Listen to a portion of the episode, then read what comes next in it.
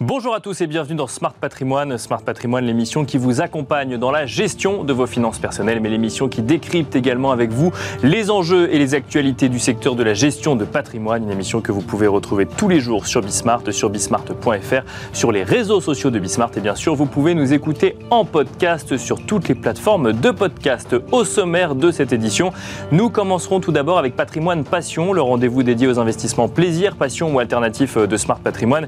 Et en l'occurrence, nous reviendrons ensemble sur l'investissement en cheptel euh, à la lumière d'une nouvelle mesure de défiscalisation pour les euh, éleveurs bovins de 150 euros par vache. Nous en parlerons avec euh, Sébastien Dumay, PDG de Élevage et Patrimoine. Nous enchaînerons ensuite avec Enjeu Patrimoine, un enjeu patrimoine où nous tenterons de comprendre ensemble comment aborder la prévoyance pour le travailleur non salarié ou le chef d'entreprise en période d'inflation. Nous en parlerions avec Sonia Elmlinger, directrice générale de Social Care Consulting, mais aussi avec Maxime Frossard, directeur technique produit chez Swiss Life. Et puis enfin, dans la troisième partie de l'émission, dans l'œil du CGP, euh, nous aurons le plaisir de recevoir Marc Templeman, fondateur de Cashbee, pour euh, essayer de comprendre ensemble euh, la pertinence des fonds datés obligataires dans un contexte de hausse des taux. On se retrouve tout de suite sur le plateau Smart Patrimoine.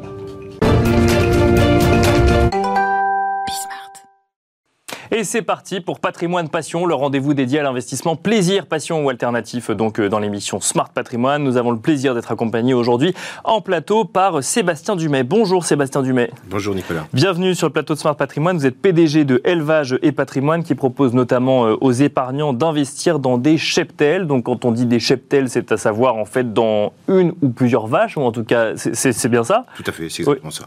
Euh, on va essayer de comprendre ensemble un petit peu ce que veut dire un investissement comme celui-là mais peut-être un mot d'abord sur la nouvelle mesure de défiscalisation prévue dans le budget 2024 qui vient donner un petit coup de pouce à la profession, si je ne dis pas de bêtises, et donc euh, par ricochet euh, peut-être intéressante pour les investisseurs.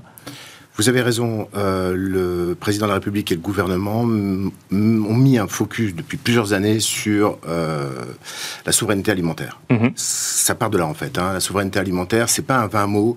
Il faut comprendre qu'en 2027, on va devoir importer du lait, ce qui s'est jamais vu. C'est la première fois. Hein, si on continue comme ça. Et on a déjà commencé à importer de la viande. D'accord. Donc, si vous voulez que vos enfants, vous-même, vos familles, vos amis mangent chinois, d'accord, c'est vers ça qu'on tend. Donc, tout le monde fait le maximum et la fiscalité est euh, un bras armé effectivement pour les éleveurs pour faire en sorte qu'ils continuent effectivement à gérer des exploitations en France. Et Bruno Le Maire a proposé euh, une, formule qui, qui en fait euh, tourne autour de 150 euros par vache avec un plafond de 15 000 euros. D'accord. En défiscalisation pour les éleveurs, ce qui leur permettra effectivement de réduire l'imposition. L'objectif étant effectivement ben, de faire en sorte que cette profession, qui est une profession difficile, hein, mhm. on est euh, en nature en permanence, euh, on travaille tous les jours, euh, on a un niveau de vie pour une bonne majorité qui est très faible, hein, ça tourne autour de 1000 euros par mois.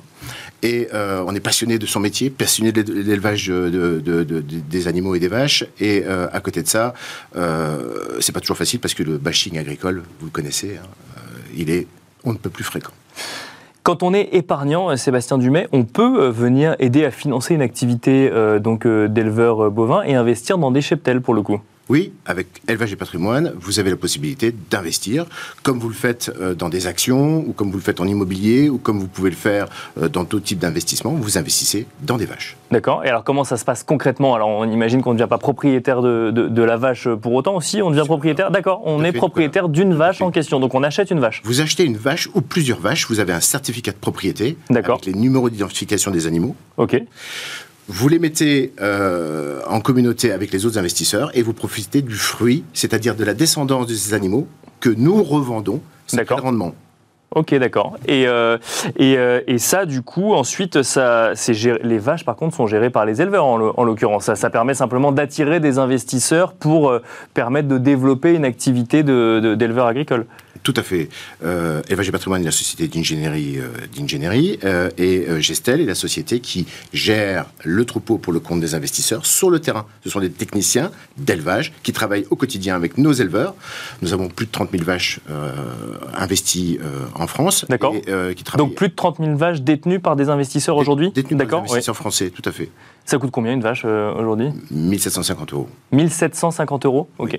Et euh, c'est forcément un investissement qui doit être fait par une seule personne ou on peut, comme certains fonds par exemple, se dire qu'on n'a que, je ne sais pas, 500 euros à investir ou alors il faut au minimum le ticket d'entrée, c'est 1750 euros Le ticket d'entrée, c'est 1750 euros. C'est pas une titrisation. D'accord, oui, d'accord. C'est pas du papier. Hein. Non, d'accord, je comprends. C'est une vraie valeur d'actif. C'est, on est vraiment dans l'économie réelle. Euh, un mot peut-être des avantages et des inconvénients d'un actif comme celui-là par rapport à d'autres actifs. Vous nous avez dit que globalement c'est comme un investissement euh, en immobilier euh, ou autre comment l'aborder d'un point de vue de, l'épargnant? Ouais. Alors, on pense que c'est certainement un des meilleurs investissements français pour la simple et bonne raison, c'est qu'il coche les avantages que recherchent les, investissements les investisseurs de notre époque. D'accord. C'est-à-dire trois grandes familles d'avantages, vous les connaissez Nicolas. Le premier, c'est combien ça rapporte lorsque j'investis? Oui, c'est la question que se pose beaucoup d'épargnants, quel que soit l'actif. Oui. Voilà, donc là c'est 6% par an. D'accord. C'est le combo euh, euh, rentabilité plus euh, défiscalisation. S'ajoute à ça, comme vous l'avez souligné, l'augmentation, la valeur nominale de la vache, plus de 10% ces dernières années. Premier, avantage. Deuxième avantage, les investisseurs d'aujourd'hui se disent ah, je veux être utile. Je veux être utile, euh, bien entendu, et euh, dans, dans, l'utilité, ce que j'aimerais, c'est de pouvoir également euh, avoir un produit qui soit vert. Donc nous investissons dans l'agriculture, et dans l'agriculture, pour la souveraineté alimentaire, j'en ai parlé juste avant. À côté de ça, nous sommes article 8 de la SFRD européenne, classification européenne, hein, qui nous permet effectivement... Élevage et patrimoine, du coup. Élevage, et patrimoine et Gestel, qui nous permet effectivement de proposer des produits sur lesquels nous euh, avons des focus sur euh, à la fois le social et l'environnemental. Enfin, dernier avantage, c'est est-ce que euh, j'ai intérêt à investir chez Élevage et Patrimoine? Est-ce que je prends un risque? On existe depuis 1972. Plus de 50 ans, nous faisons ce produit-là. Et nous avons un numéro d'enregistrement AMF. Nous sommes 5-6 sociétés en France à être classées en biens divers auprès de l'autorité des marchés financiers. Les risques, vous les avez mentionnés, c'est quoi les risques euh, de ce type d'investissement pour un épargnant? Le principal risque, c'est que sa vache meurt. D'accord. Elles sont toutes assurées. Ok. D'accord? Parce que les accidents arrivent, bien entendu. Et donc, toutes les vaches de nos investisseurs sont assurées. Oui, parce qu'effectivement, euh, ce n'est pas un investissement diversifié. C'est comme on est propriétaire d'un actif, effectivement, tout est misé sur l'actif, mais ce que vous nous dites, c'est que c'est assuré de, derrière. Exactement. Ça se démocratise euh, l'investissement en cheptel ou au contraire, c'est peu connu encore aujourd'hui en France? Ça se démocratise parce que, euh, parce que, alors on, a une chance mais une grande faiblesse, c'est que le troupeau est limité. Et comme nous vendons des actifs physiques, ben, on a plus de demandes que d'offres. D'accord, plus de demandes que d'offres aujourd'hui Plus de demandes que d'offres, et, le cheptel français allant en décroissance, ça va ne faire que s'accélérer. Est-ce que, euh, alors effectivement, c'est toujours la question qu'on se pose quand on est dans de, l'investissement passion, c'est que il y a l'épargnant qui euh, gère son argent et qui l'investit effectivement dans des causes qui lui sont plus ou moins chères, ou en tout cas dans des choses qui peuvent le passionner ou non. Donc là, effectivement, euh, on, parle des cheptels. Est-ce que quand on investit dans un cheptel, on a un lien particulier, on se déplace, on rencontre sa vache, l'éleveur, ou au contraire, ça reste un investissement de loin, simplement dans une cause qui nous tient à cœur Alors c'est très demandé. Hein, c'est très demandé, effectivement. Les investisseurs euh, souhaitent euh, avoir des informations sur euh, le type de race, où est-ce que leurs vaches seront localisées, et on leur fait le maximum, on leur fournit le maximum d'informations. D'accord. Maintenant, on n'est pas tour opérateur. Oui, c'est ça. Oui, Il est très compliqué de déplacer les investisseurs auprès des éleveurs qui ont un métier, comme on l'a dit, qui est assez difficile. Et, mais de temps en temps, on le fait dans des cas très particuliers. Merci beaucoup Sébastien Dumais d'être venu sur le plateau de Smart Patrimoine. Je rappelle que vous êtes euh, PDG de Élevage et Patrimoine et quant à nous on se retrouve tout de suite dans Enjeu Patrimoine. Et nous enchaînons avec Enjeu patrimoine. Nous allons tenter de comprendre ensemble comment aborder le sujet de la prévoyance pour le TNS, le travailleur non salarié ou le chef d'entreprise dans une période d'inflation. Autant de sujets que nous allons traiter avec nos deux invités du jour. Nous avons le plaisir de recevoir tout d'abord sur le plateau de Smart Patrimoine Sonia Elmlinger. Bonjour Sonia Elmlinger. Bonjour Nicolas. Bienvenue sur le plateau de Smart Patrimoine. Vous êtes directrice générale de Lilycare euh, Consulting, si je ne dis pas de bêtises. Euh, nous avons le plaisir d'accueillir également Maxime Frossard. Bonjour Maxime Frossard. Bonjour. Euh, vous êtes directeur technique produit chez Swiss Life. On va essayer de comprendre ensemble un petit peu hein, comment aborder le sujet de la prévoyance. Alors que ce soit pour le dirigeant d'entreprise comme pour euh, l'indépendant ou l'indépendante d'ailleurs ou la dirigeante d'entreprise. En un mot, euh, avant de passer euh, le, hum, la parole à Maxime Froissart, peut-être sur une étude que vous avez menée au sein de Swiss Life avec OpinionWay sur bah, les questionnements hein, des, des, indépendants et des dirigeants d'entreprise. Sonia Emlinger, tout d'abord, la prévoyance pour les dirigeants d'entreprise qui ne connaîtraient pas encore, qui s'interrogeraient sur le sujet. Comment est-ce qu'on définit ça rapidement? C'est anticiper, tous les accidents de la vie, c'est ça oui, oui, tout à fait. Alors il y a, surtout euh, trois grandes garanties euh, principales dans la prévoyance du travailleur indépendant. C'est d'abord le décès, donc en général ça se, ça se déclenche en, capital ou en rente, mais plutôt en capital. Donc là c'est anticiper son décès anticiper, et, et protéger sa famille ou ses proches. D'accord. Et éventuellement, effectivement, son entreprise aussi, puisque euh, il peut y avoir aussi des contrats croisés associés en prévoyance ou homme clé. ensuite, il y a la garantie invalidité, donc ça c'est on peut plus travailler euh, on, a, euh, par exemple, un AVC, on peut plus euh, exercer son métier d'avocat, ou on, se coupe un doigt, on peut plus être chirurgien dentiste, on pourra Bien faire autre chose, mais on peut plus travailler dans son activité. Et la dernière garantie, la, garantie la plus courante, c'est l'arrêt de travail. Donc là, c'est un arrêt de travail temporaire. On, se casse une jambe, un bras, on est hospitalisé, on a une maladie, et pendant quelques mois, on est indisponible trois euh, choses qu'il convient d'anticiper quand on est indépendant euh, ou chef euh, d'entreprise. encore faut-il y penser et entre guillemets, être un petit peu, euh, j'allais dire, inquiet sur le sujet. Ça tombe bien, c'est justement le sujet de l'étude euh, donc menée par Swiss Life et Opinionway. Opinionway. Alors, c'est une étude qui date de, euh, de mai dernier. Je vois que vous avez publié l'étude en juin.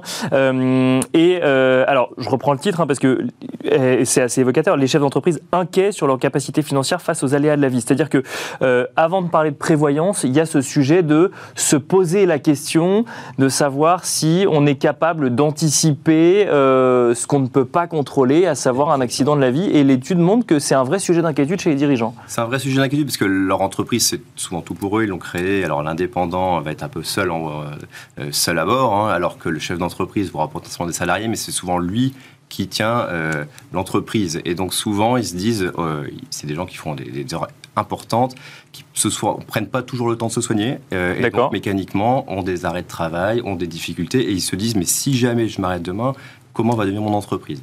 Et donc c'est pour ça qu'il y a des garanties, euh, l'incapacité en cas d'arrêt de travail pour maintenir leurs revenus, mais aussi euh, tout ce qui va être frais généraux, par exemple, des choses comme ça. Et c'est lié à ça où on voyait dans l'entreprise que 86% des, des, chefs d'entreprise se disent, si jamais j'arrête, je vais avoir un vrai sujet sur mes frais généraux d'entreprise et comment mon entreprise va fonctionner sans moi. D'accord. Donc c'est ça, c'est nos assurances, et Swiss Life, on est l'un des leaders sur le marché de la prévalence TNS, on accompagne justement pour bien calibrer les besoins et essayer de rassurer l'entrepreneur pour qu'il se concentre sur son activité et qu'en cas de défaillance, il faut savoir quand même avoir en tête que euh, la fréquence d'arrêt de travail d'un TNS, c'est environ 7% par an. D'accord. C'est-à-dire que mmh. c'est pas neutre, euh, des arrêts de plus de 7 jours. Et donc mécaniquement, euh, la couverture a vraiment son sens et c'est pas c'est pas à fond perdu, hein, c'est vraiment quelque chose qui s'anticipe et donc c'est important et on voyait bien que parce que ils avaient une vraie crainte là-dessus. L'angoisse, alors on peut comprendre que l'angoisse de l'indépendant qui est seul dans son activité, euh, s'il arrête de travailler, ce soit de plus toucher de rémunération.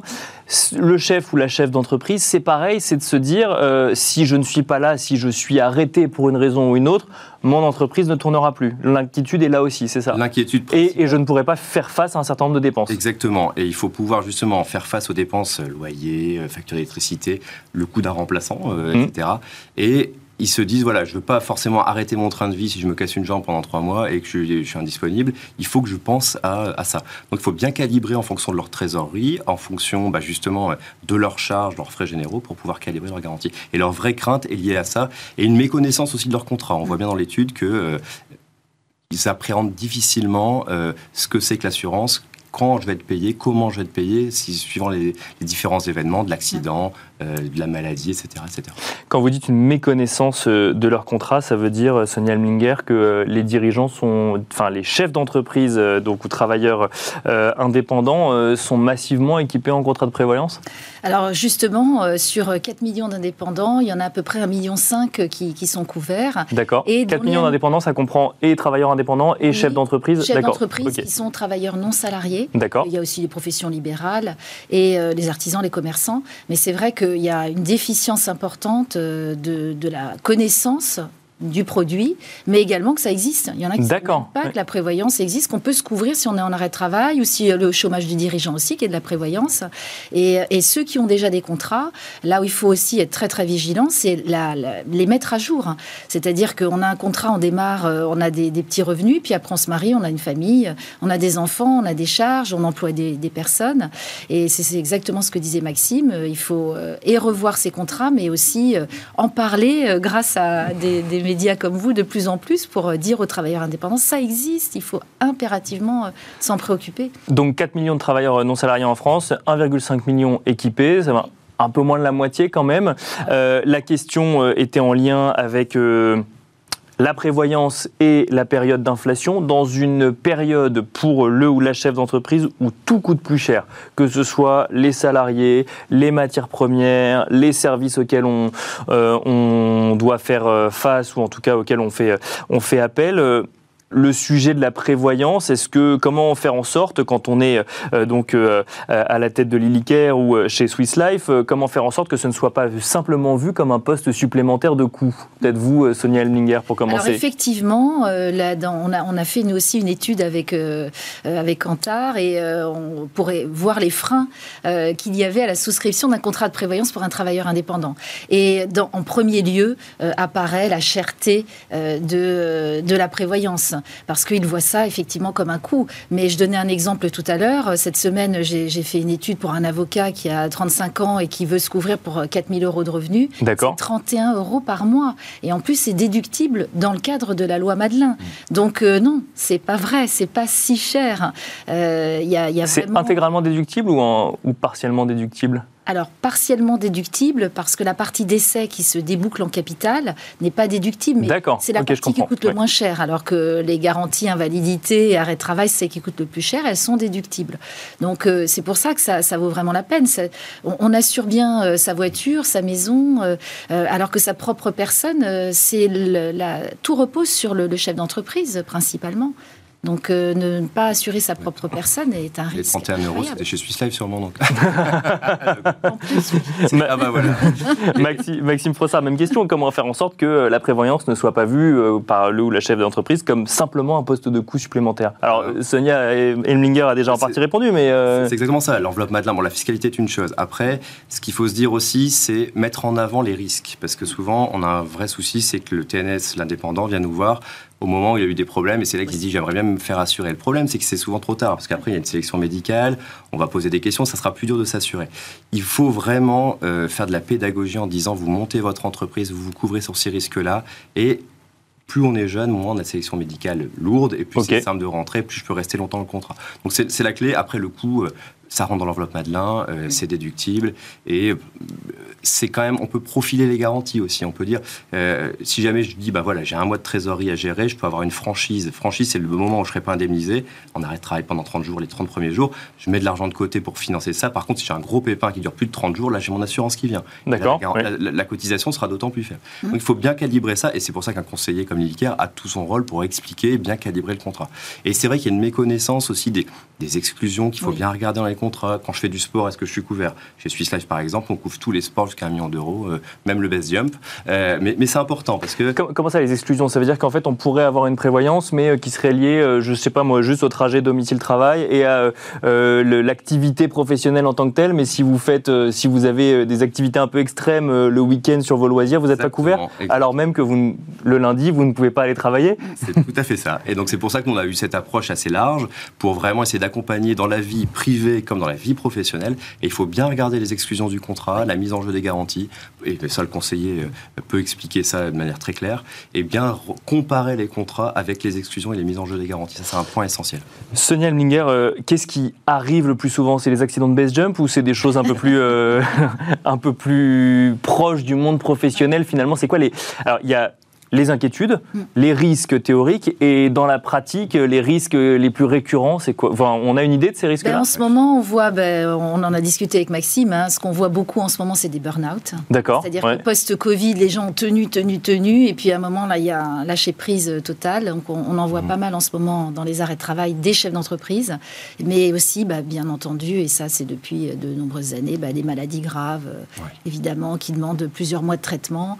Euh, donc ça, c'est plus fréquent que les accidents et, et l'hospitalisation temporaire. voilà, on a à peu près 10 à 15 de prestations sur les accidents, le reste c'est de la maladie. Maladie, on va avoir un peu de tout, mais principalement troubles musculo-squelettiques, mm. parce que c'est aussi des, beaucoup de métiers manuels, ça c'est compliqué. D'accord. Euh, on a beaucoup de psy, de plus en plus de problèmes liés burn-out, la suractivité, et c'est pour ça que nos contrats, par exemple chez Swiss Life, euh, font tout un accompagnement, un dépistage du burn-out pour accompagner le Ça peut se dépister le burn-out? Ah, euh, Dès que vous sentez que vous êtes vraiment épuisé et qu'il y a un syndrome d'épuisement, on a des, des psychologues en, au téléphone qui peuvent vous faire un diagnostic, vous aiguiller vers les bonnes personnes et faire tout un suivi. D'accord. Le, chef d'entreprise est seul, hein, donc souvent seul. Euh, il prend pas le temps de se soigner et c'est vrai qu'il faut trouver des moyens de pouvoir l'accompagner et de dépister des choses qu'il va pas voir lui-même. Et donc c'est pour ça que l'assistance est aussi un point clé du contrat d'assurance à bien regarder parce qu'effectivement il est seul donc il faut se faire accompagner. la prévention est importante. Sonia Mlinger, euh, vous nous avez mentionné trois grands contrats de prévoyance en début d'émission. Est-ce que quand on est chef d'entreprise, ça veut dire qu'il faut forcément s'équiper avec les trois euh, pour être sûr d'être le mieux protégé ou après ça dépend un petit peu aussi ou de ses propre, de sa propre vision, de ses propres inquiétudes et de son cas euh, professionnel Alors, euh, la, prévoyance de base qui, comprend décès, invalidité, arrêt de travail, ça c'est vraiment la, la base qu'il faut impérativement avoir. D'accord, on prend les, le, les trois piliers finalement de la prévoyance. exactement, donc ça, ça se regroupe dans un, dans un contrat. On peut rajouter les, frais généraux et après, il peut y avoir des compléments comme la garantie chômage du dirigeant euh, ou également l'homme clé. si, vous avez, bah, si vous êtes l'homme clé de l'entreprise, hein, ça peut être quelqu'un d'autre, mais si vous, vous êtes l'homme clé de l'entreprise, ou encore euh, il peut y avoir euh, le, croisé associé, parce que s'il y a un décès, l'associé peut se retrouver en difficulté euh, à, être... avec des parts partagées avec les héritiers, par exemple. et donc pouvoir payer justement cette part, et donc être obligé peut-être de vendre l'entreprise. Donc, mais la, base, c'est vraiment, et notamment l'arrêt de travail, c'est vraiment extrêmement important, et comme on le disait tout à l'heure, c'est pas si cher, mais bah, protéger l'entreprise, c'est protéger la société, parce que derrière, ça, déclenche des arrêts de travail, ça déclenche des, des, des frais de santé supplémentaires, et tout ça, ça coûte euh, pas qu'aux compagnies d'assurance, à la société elle-même, et ça peut mettre en péril euh, les entreprises. On faisait le lien avec euh, l'inflation. Est-ce que les contrats de prévoyance sont touchés aussi par le sujet inflation aujourd'hui Alors, Maxime, Maxime Prossard, oui. On a globalement en France une recrudescence des arrêts de travail, ça c'est clair. C'est l'une des causes nationales hein, d'ailleurs en ce moment. Euh, mécaniquement, les contrats de prévoyance peuvent réallouer, on va dire, ou euh, réajuster leurs cotisations. On n'est pas dans des augmentations euh, énormes, mais c'est vrai qu'on voit une augmentation des arrêts de travail pour divers facteurs. Par exemple, cette année, on parlait aussi des pathologies. On voit beaucoup de gens qui se sont pas soignés pendant le Covid, avoir des grosses pathologies en ce moment, des cancers malheureusement, des choses très lourdes. Et on a une recrudescence des arrêts de travail, par exemple, sur ces pathologies-là qui coûtent assez cher hein, mécaniquement, mais on est là pour ça. Euh, et donc mécaniquement, on doit le remettre dans, dans, dans la cotisation parce qu'on est aussi une entreprise qui devant avoir un résultat, donc mécaniquement. Mais en tout cas, ça reste mesuré et c'est pas forcément euh, lié à l'inflation, c'est plus lié, on va dire, à la conjoncture du travail, je trouve. D'accord. Qui, qui, euh, où il y a une forte augmentation des arrêts de travail liée à, l'augmentation du stress, au manque de soins, etc., etc. On s'arrêtera euh, là-dessus. Merci beaucoup Maxime Frossard, euh, directeur technique produit chez Swiss Life. Merci Sonia Elmlinger, euh, directrice générale de Lilycare. Et quant à nous, on se retrouve très vite sur Bismart.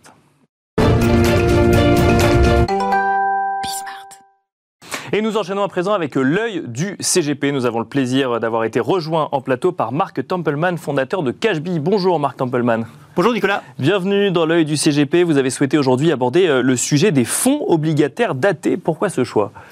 Je pense qu'il est surtout drivé par le contexte. Donc, euh, il ne vous aura pas échappé que les taux ont beaucoup monté récemment.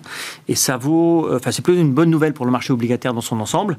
Euh, juste par référence, le, investment grade, en moyenne, proposait une rémunération de 1,40 à peu près sur les 10 dernières années. Aujourd'hui, c'est du 4,40. Et quand on va sur les obligations à haut rendement, mhm. on est aujourd'hui aux alentours de 8%, un peu moins, alors qu'on était à 4,50 en moyenne sur les 10 dernières années. Donc, c'est un bon moment pour s'intéresser aux investissements obligataires. Alors, la confusion à ne pas faire quand on parle d'investissement obligataire, c'est euh, il y a deux types euh, d'obligations. Il y a les obligations d'entreprise et les obligations d'État. Là, on parle d'obligations d'entreprise. Exactement. Et ce que les professionnels euh, appellent habituellement le, crédit. Hein. On a d'un côté, comme vous l'avez dit, les obligations d'État et de l'autre le crédit. Et donc ce sont ces fameuses obligations émises par des entreprises qui ont typiquement des rendements plus élevés que l'État, puisque l'État est souvent considéré comme le meilleur crédit euh, dans un pays. Et donc les entreprises de ce pays ont tendance à, payer plus sur leurs dettes.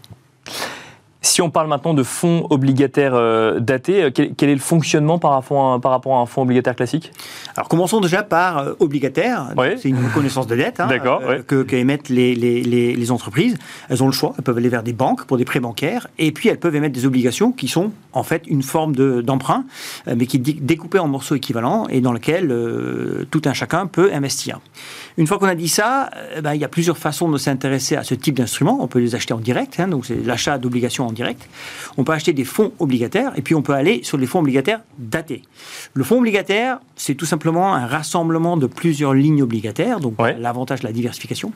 Le fonds obligataire daté, en plus, propose une échéance. Donc vous savez que vous investissez dans de multiples lignes obligataires mais avec un terme, avec une échéance connue d'avance. D'accord. Ce qui n'est pas le cas dans un fonds obligataire classique. Exact. Le fonds obligataire classique, vous avez des gérants qui vont continuellement investir dans des obligations et à chaque fois qu'il y en a une ou plusieurs qui arrivent à échéance, vont réinvestir. D'accord. C'est un fonds qui va évoluer dans le temps. Et alors, si on rentre maintenant un petit peu dans le fonctionnement du fonds obligataire daté, donc il y a cette échéance, ça on l'a bien compris. Est-ce que ça veut dire qu'on achète un certain nombre d'obligations à un instant T et qu'on attend tranquillement l'échéance euh, des obligations en, question? Alors d'abord, c'est pas vous qui achetez les obligations, euh, c'est l'autre avantage du fonds obligataire, c'est que c'est des experts qui gèrent cela pour vous. Euh, ils vont aller choisir des obligations de tout type. On est toujours dans le monde du crédit, mais vous vous doutez bien qu'entre une obligation émise par, je vais prendre un exemple d'une très belle société, Apple ou Procter Gamble, des sociétés qui, sont, euh, qui ont des bilans financiers très très forts, et des sociétés qui s'endettent un peu plus, qui sont peut-être un peu plus risquées. D'ailleurs, il y a des notations hein, sur le crédit des entreprises. vous, vous, soulevez un très très bon point. Donc, pour s'y retrouver, on a des notations, des systèmes un peu alambiqués avec des lettres. Donc, triple A, ça veut dire qu'il y a très très très très peu de risques de défaut. Quand on se rapproche vers le, le double A, le simple A, le triple B, enfin bref, quand on défile dans l'alphabet et qu'on se rapproche du C, euh, le risque de, contrepartie, le risque de défaut s'élève. D'accord. Et donc, pour revenir au fonds obligataire daté, euh, il y a des experts qui vont rassembler des dizaines, voire des centaines de lignes obligataires dont ces gérants estiment euh, que le risque est, bien rémunéré, voire très bien rémunéré pour la notation donnée de l'obligation. Et sauf que ces gérants, contrairement à un fonds obligataire classique, vont dire dans 5 ans, dans 10 ans, euh, c'est la fin du fonds qu'on a monté. C'est ça le fonctionnement Exactement. Vous savez d'avance que si vous achetez un fonds obligataire daté, qu'en 2027, 2029, 2031, vous serez euh, remboursé et que d'ici là, bah, vous allez euh, obtenir la rémunération donnée collectivement par toutes les obligations au sein du portefeuille, sauf défaut. Justement, les risques d'un tel type d'investissement, euh, Marc Tempelman, il y a toujours un risque quand il y a du rendement Vous avez parfaitement raison, le couple risque-rendement est inévitable.